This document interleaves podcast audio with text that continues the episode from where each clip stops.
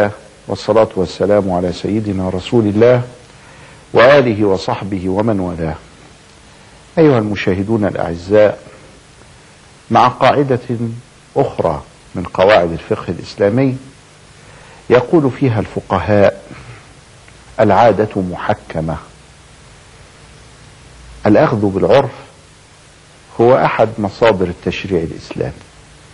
خذ العفو وأمر بالعرف. وأعرض عن الجاهلين.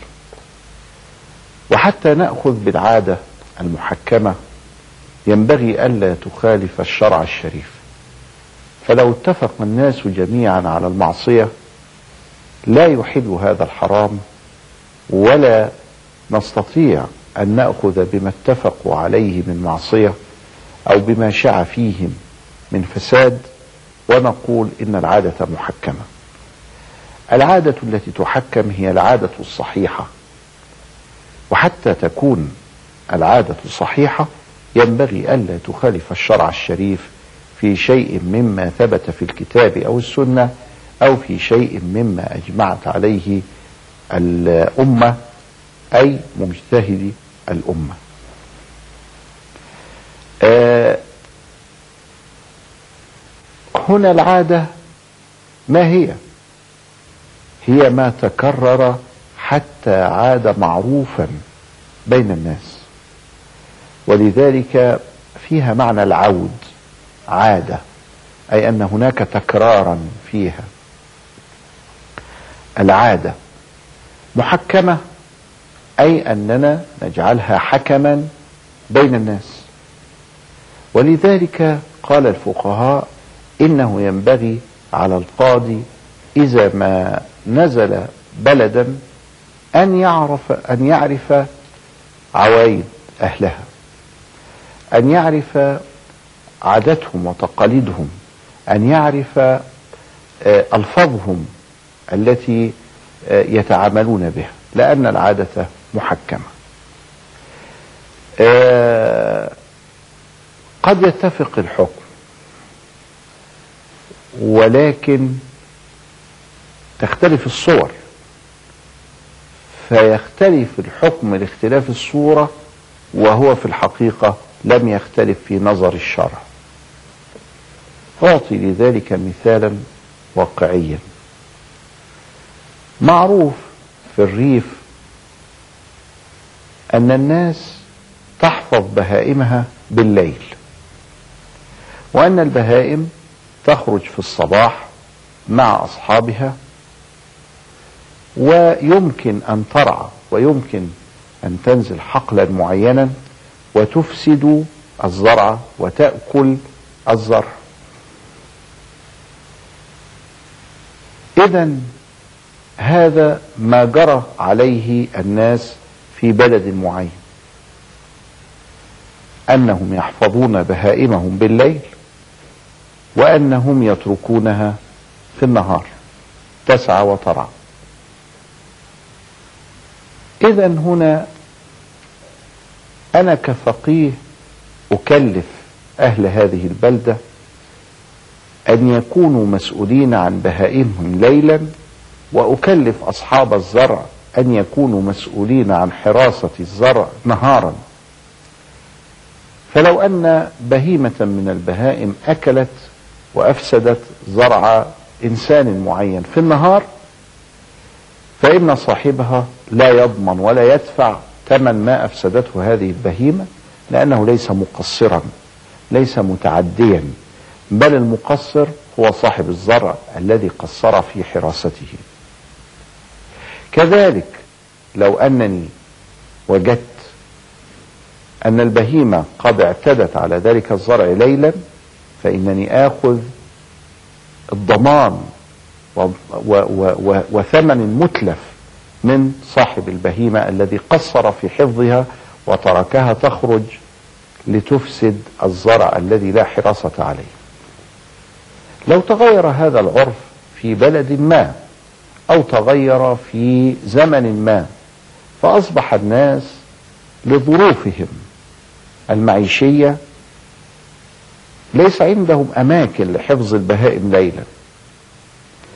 إنما هم يراعونها ويمسكون بها نهارا ينعكس الحكم في الصورة لكنه لا ينعكس عند الشرع لأن الشرع يرتب المسؤولية على المقصر أو على المتعدي. وتختلف هنا الصورة فقط لاختلاف العرف. فلو أنه كان الأمر كذلك في بلد ما أو في زمن ما وكان الحفظ إنما هو للبهائم في النهار بعكس الصورة الأولى التي كان الحفظ فيها بالليل. الحفظ هنا بالنهار وأفسدت هذه البهيمة شيئا وهو في النهار ضمن صاحبه أو كان في الليل لا يضمن عكس الحكم الأول.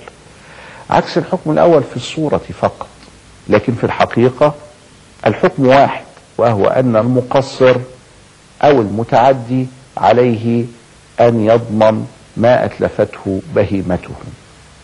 هذا معنى تغير الأحكام بتغير الزمان أو المكان أو الأشخاص أو الأحوال.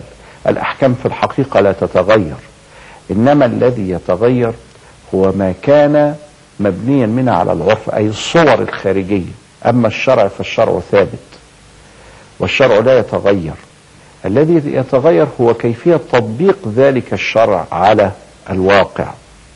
في تطبيق الشرع على الواقع سنراعي النص سنراعي المقاصد الشرعية الخمسة التي طالما ذكرناها وهي حفظ النفس وحفظ العقل وحفظ الدين وحفظ العرض أو كرامة الإنسان وحفظ المال أو الملك.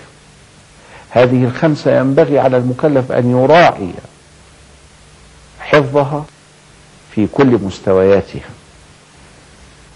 الفقيه عندما يريد أن يفتي وأن يطبق الشرع الشريف في واقع الناس فإنه ينظر إلى أمرين. إلى النص حتى لا يخالفه لأنه لا اجتهاد مع النص. وإلى المقاصد الشرعية حتى لا يكر عليها بالبطلان. لا يفتي فتوى وإذ به يضيع بها المقاصد الشرعية لأن ذلك فيه تضييع لأصل الدين وفيه تضييع للمصالح والدين إنما جاء لحماية المصالح ولحماية وحفظ هذه المقاصد من أجل عبادة الله وإمارة الدنيا. العادة محكمة. كلمة لابد من فهمها الفهم الصحيح وهي من أصول القواعد الخمس التي دائما ينبغي أن نرددها وأن نحفظها. ضرر يزال الضرر يزال وعادة قد حكمت وكذا المشقة تجلب التيسير والشك لا ترفع به متيقنا. وخلوص نية إن أردت أجورا. هذه الخمسة هي الخمس الكبار التي ينبغي دائما أن نهتم بها.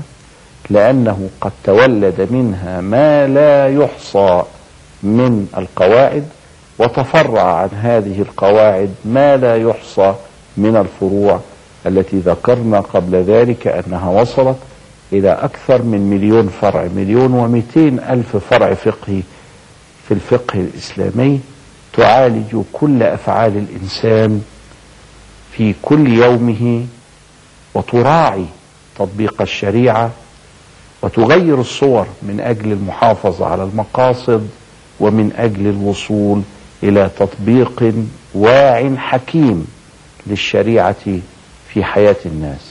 العادة محكمة. إلى لقاء قريب. أستودعكم الله والسلام عليكم ورحمة الله وبركاته.